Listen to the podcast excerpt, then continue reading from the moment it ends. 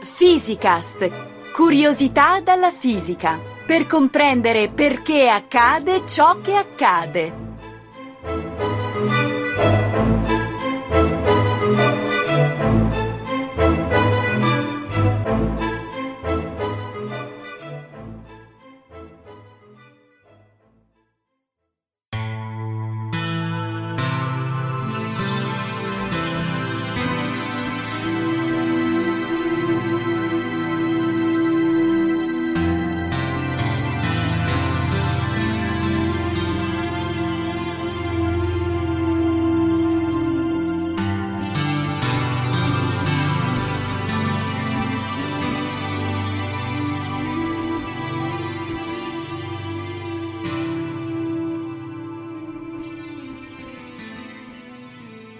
Tutti i giorni abbiamo a che fare con lo spazio, che sia quello angusto di una cantina o quello interminabile di un lungo viaggio.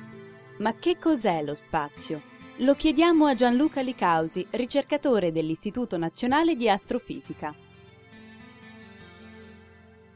Che cos'è lo spazio? Possiamo dire che sia il contenitore di tutte le cose? Sì e no.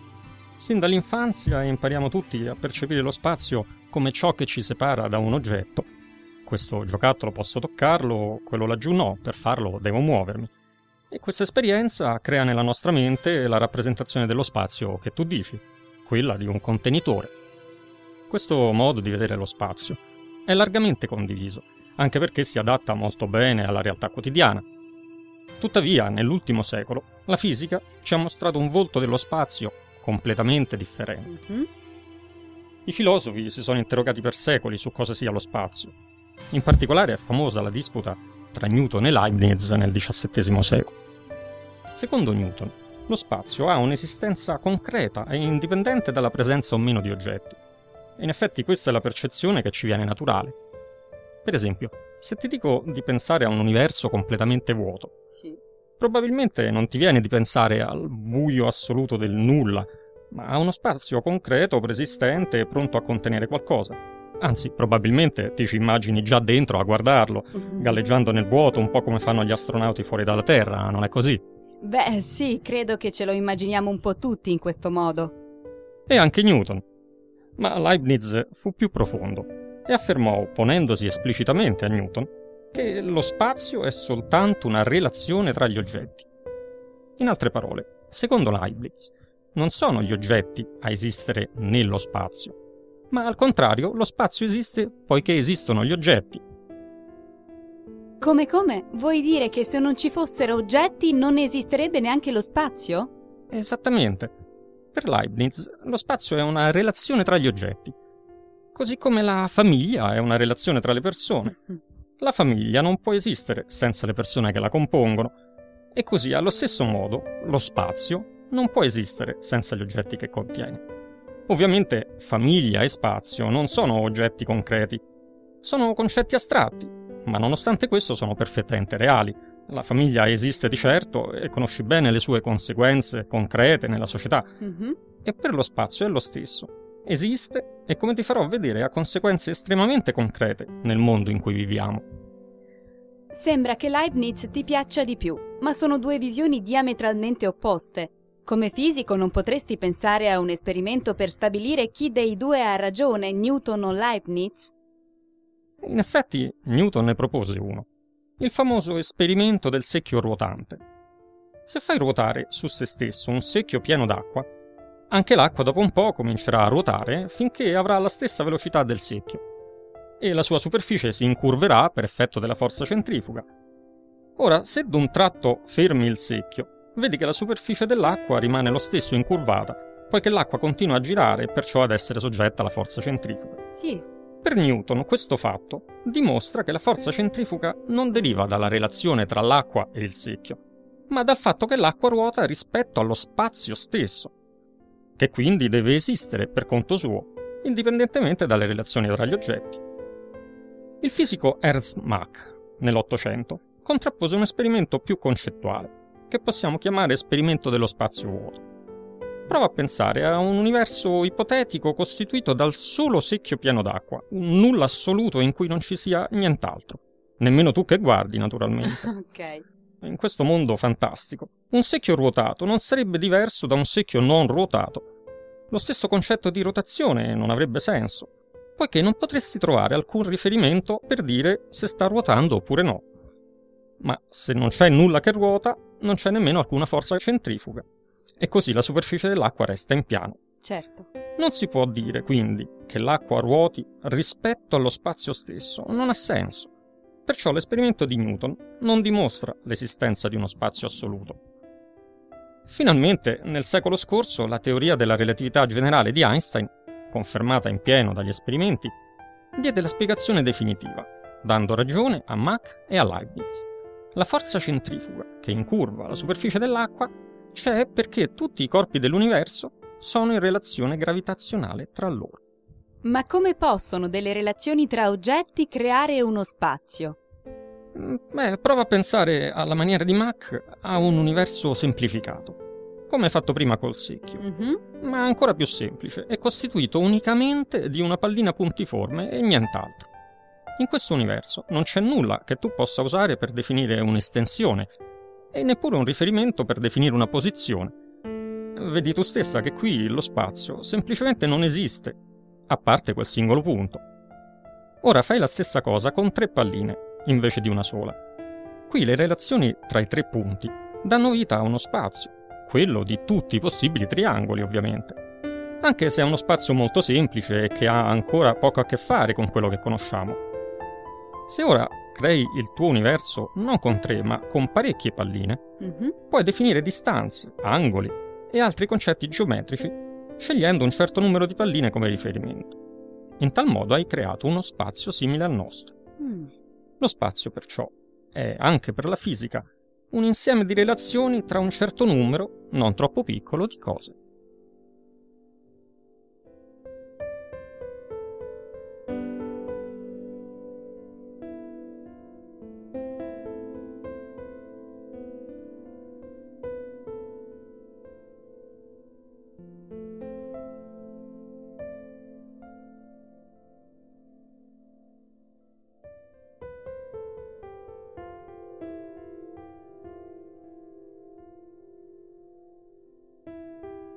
Se dunque lo spazio è legato ai corpi presenti nell'universo, a un certo punto dovrà terminare, laddove si trovano le galassie più lontane ai confini dell'universo, o potrebbe anche essere infinito. Beh, l'infinito è un pensiero che imbarazza chiunque si ponga a pensarlo, persino i fisici e i matematici. A tutti è chiaro che i numeri sono infiniti, visto che a qualsiasi numero puoi sempre aggiungere uno per fare un numero più grande. certo. Altra cosa è pensare che l'universo reale sia infinito. Ma la cosmologia ci dice che entrambe le soluzioni, finito e infinito, sono possibili. Se lo spazio è infinito, contiene infinita materia. Se invece la quantità di materia è finita, allora anche lo spazio ha un volume finito. Ma può avere diverse forme, una delle quali è il cosiddetto universo chiuso, finito ma senza un confine. Mm, Un esempio che ben conosci è la superficie della Terra, sì. che ha un'estensione finita, ma non ha alcun bordo, e il motivo è ovvio, è una sfera, cioè una superficie curva che si richiude su se stessa. In uno spazio come questo, la geometria è diversa dalla geometria piana che ci hanno insegnato a scuola, chiamata geometria euclidea, in cui se due rette sono parallele in un punto, lo sono sempre e non si incrociano mai. Su una sfera, invece, due rette inizialmente parallele, come due meridiani all'equatore, si incrociano poi ai poli. Ma se lo spazio fosse curvo come avviene per la sfera, cosa ci sarebbe fuori dalla sfera? Un altro spazio? No, attenta, la frase curvatura dello spazio, così usata nei documentari scientifici e nei film di fantascienza, è corretta solo nel gergo matematico e non corrisponde al significato comune, che evoca l'analogia con un foglio a due dimensioni che si incurva in uno spazio a tre dimensioni. Mhm. È molto meglio se usiamo le parole deformazione o distorsione al posto di curvatura, il cui significato comune rende più correttamente il concetto matematico. Una superficie ha sempre due dimensioni, sia che sia piana sia che abbia una deformazione sferica, senza bisogno di essere piegata in una terza dimensione. Sì. In altre parole, la deformazione di uno spazio è una proprietà dello spazio, non di come viene visualizzato. Se fossi un essere bidimensionale, non avresti modo di distinguere se lo spazio in cui ti trovi sia la superficie di una sfera tridimensionale oppure un planisfero, dove il bordo destro è lo stesso luogo del bordo sinistro. Perché no? La sfera ha una geometria curva, mentre il planisfero è piatto. Potrei verificarlo con le rette parallele, no? Sì, e verificheresti infatti che entrambi hanno geometria sferica. Infatti non devi vedere i meridiani del planisfero come tracce curve su un foglio piatto, ma come linee dritte nella geometria sferica che il planisfero rappresenta. Le relazioni geografiche, quindi geometriche, tra i mhm. punti del planisfero sono identiche a quelle tra i punti su una sfera. Per esempio, anche sul planisfero non ci sono confini. Sì. Come essere bidimensionale, potresti attraversare l'ultimo meridiano sul bordo destro del planisfero e ritrovarti a rientrare sul suo bordo sinistro, senza incontrare alcun limite. certo. Contano quindi solo le relazioni che ci sono tra i punti. Puoi rappresentarle su una sfera, o su un foglio piatto, o perfino scriverne solo una formula matematica. Il tuo spazio è in quelle relazioni, non in come le hai rappresentate. Comincio a capire. Ora mi dirai che la stessa cosa può accadere a uno spazio tridimensionale come il nostro. È così. Immagina di trovarti in un mondo di fantasia. Un paese delle meraviglie dove avvengono cose impossibili. Oh, wow. Ad esempio, poter allungare indefinitamente il braccio come se fossi Mr. Fantastic, l'uomo gomma dei Fantastici 4. Ecco, in questo sogno, allunghi il braccio destro dritto verso l'infinito davanti a te, finché a un certo punto senti di aver toccato qualcosa laggiù in fondo all'universo, quando nello stesso istante ti senti toccare la schiena. Oh. Ovviamente ti volti a vedere chi sia e ti accorgi con gran sorpresa che è proprio il tuo braccio, che vedi arrivare dalle profondità dello spazio dietro di te. Ma ancora di più ti meravigli quando afferri quella mano con la sinistra e ti senti stringere la destra, laggiù in fondo all'universo che hai davanti. Ecco, questo è uno spazio a tre dimensioni con geometria di tipo sferico. Vedi chiaramente che non c'è nulla di sferico o di curvo in tutto ciò che ti sta attorno. È soltanto uno spazio strano, potremmo dire deformato, in cui punti apparentemente lontani hanno una relazione di prossimità tra di loro, diversamente dalla geometria euclidea. In questo mondo, quando corri in avanti sempre in linea retta, dopo un po' ti trovi a ripassare per lo stesso punto di partenza. Perciò non è uno spazio infinito, ha un volume finito. E nonostante questo non c'è nessun bordo, come ti è evidente. Mm. Questo spazio contiene ogni luogo di quel mondo immaginario. Perciò, per rispondere alla tua domanda, no, non esiste alcun fuori. Incredibile, ma ancora non capisco che cosa ha a che fare tutto questo col mondo reale. Mi sembra pura fantasia. Posso capirti ma quello che ho descritto, aiutandomi con l'immaginazione, è in realtà esattamente lo spazio che troveresti sul bordo di un buco nero, anche se più appare come un oggetto di fantasia. La teoria della relatività generale di Einstein ci mostra che la forza di gravità non è altro che una distorsione dello spazio, molto simile a quella descritta.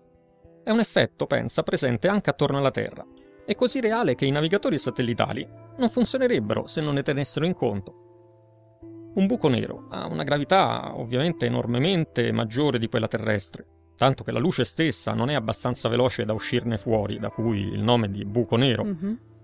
Questa forte gravità distorce lo spazio a tal punto che un raggio di luce che partisse dal suo bordo e viaggiasse, nota bene, sempre in linea retta, si ritroverebbe a passare nuovamente da dove è partito. Proprio come nel nostro paese delle meraviglie, dove guardando avanti con un binocolo ti saresti vista la schiena. E ti dirò di più. Gli astronomi osservano quotidianamente le distorsioni dello spazio nel nostro universo. Per esempio, attorno agli ammassi di galassie, la cui gravità deforma lo spazio in un modo ben visibile sulle immagini delle galassie retrostanti. La fisica ci spiega anche come mai nel quotidiano sperimentiamo uno spazio piano. E questo è per due ragioni. La prima è che siamo troppo piccoli per percepire le distorsioni create da ammassi di galassie e buchi neri. La seconda è che siamo troppo grandi per percepire le distorsioni ancora più estreme prodotte dai fenomeni quantistici, mm. però su una scala molto più piccola del nucleo atomico, detta scala di Planck, alla quale lo spazio si deforma continuamente, intrecciando in grovigli inimmaginabili. Ma se lo spazio, come mi hai spiegato, non è qualcosa di fisicamente tangibile, cos'è che viene deformato? Beh, ho descritto lo spazio come un insieme di relazioni tra gli oggetti che esistono nell'universo. In uno spazio distorto sono queste relazioni ad essere modificate rispetto a quelle a cui siamo abituati nello spazio euclideo. Mm. Comprendere lo spazio in questo modo ti permette anche di capire il senso delle teorie sugli universi paralleli, il cosiddetto multiverso di cui tanto si sente parlare. Sì. Magari non ci hai mai pensato, ma il cinema di fantascienza, i racconti fantasy e i videogiochi mm-hmm. ci mostrano gli spazi più strani. Ogni volta che un personaggio varca una porta magica e si ritrova in un altro posto, se non perfino in un altro mondo. È vero. E infatti basta che immagini di stare dentro un videogioco, in una stanza con due porte, una davanti a te e una dietro di te. E che se esci da una porta rientri nella stessa stanza della porta opposta, un po' come nel planisfero di prima. Sei quindi in uno spazio chiuso, dove quelle che vedi non sono altro che le due facce della stessa unica porta. Vedi chiaramente che attorno a te non può esistere altro che la stanza e che il tuo intero universo è dentro quello spazio. Mm-hmm. Adesso non ti sarà difficile immaginare che possano esistere altre stanze similmente chiuse in se stesse altri universi paralleli, anche se la loro esistenza non avrebbe alcuna relazione con lo spazio in cui ti trovi. Sì. Queste stanze, nota bene, non si troverebbero in alcun luogo, né dentro né fuori dal tuo spazio, semplicemente esisterebbero ognuna nel proprio spazio, creato dalle relazioni tra i propri oggetti. E ognuno di questi spazi avrebbe la propria forma, finita o infinita, e persino potrebbe avere un numero diverso di dimensioni. A proposito di dimensioni, permettimi un'ultima domanda. Perché il nostro spazio è tridimensionale? Potrebbe essere diverso? Sì, uno spazio può avere qualunque dimensione, persino infinite dimensioni. Dire che uno spazio ha due dimensioni, come una superficie, vuol dire che servono due coordinate per localizzarne un punto. Il nostro universo ha tre dimensioni, perché le relazioni che osserviamo si descrivono con tre coordinate, larghezza, altezza e profondità. Mm. Non sappiamo il motivo di questo numero. Potremmo averne solo due, come nel racconto di Edwin Abbott Flatlandia, in cui esseri bidimensionali vivono una vita sociale non molto diversa dalla nostra nello spazio di un piano. Ma potremmo anche averne più di tre, come ipotizzato da alcune teorie ancora in fase speculativa, sì. che prevedono uno spazio perfino a 10 dimensioni, oh, a una scala molto più piccola però di una particella elementare. Anche in tal caso, non cercare di visualizzarti le impossibili direzioni in cui potrebbero estendersi la quarta, la quinta o la decima dimensione. Immagina solo lo spazio che conosci, in cui semplicemente le relazioni tra le cose sono diverse.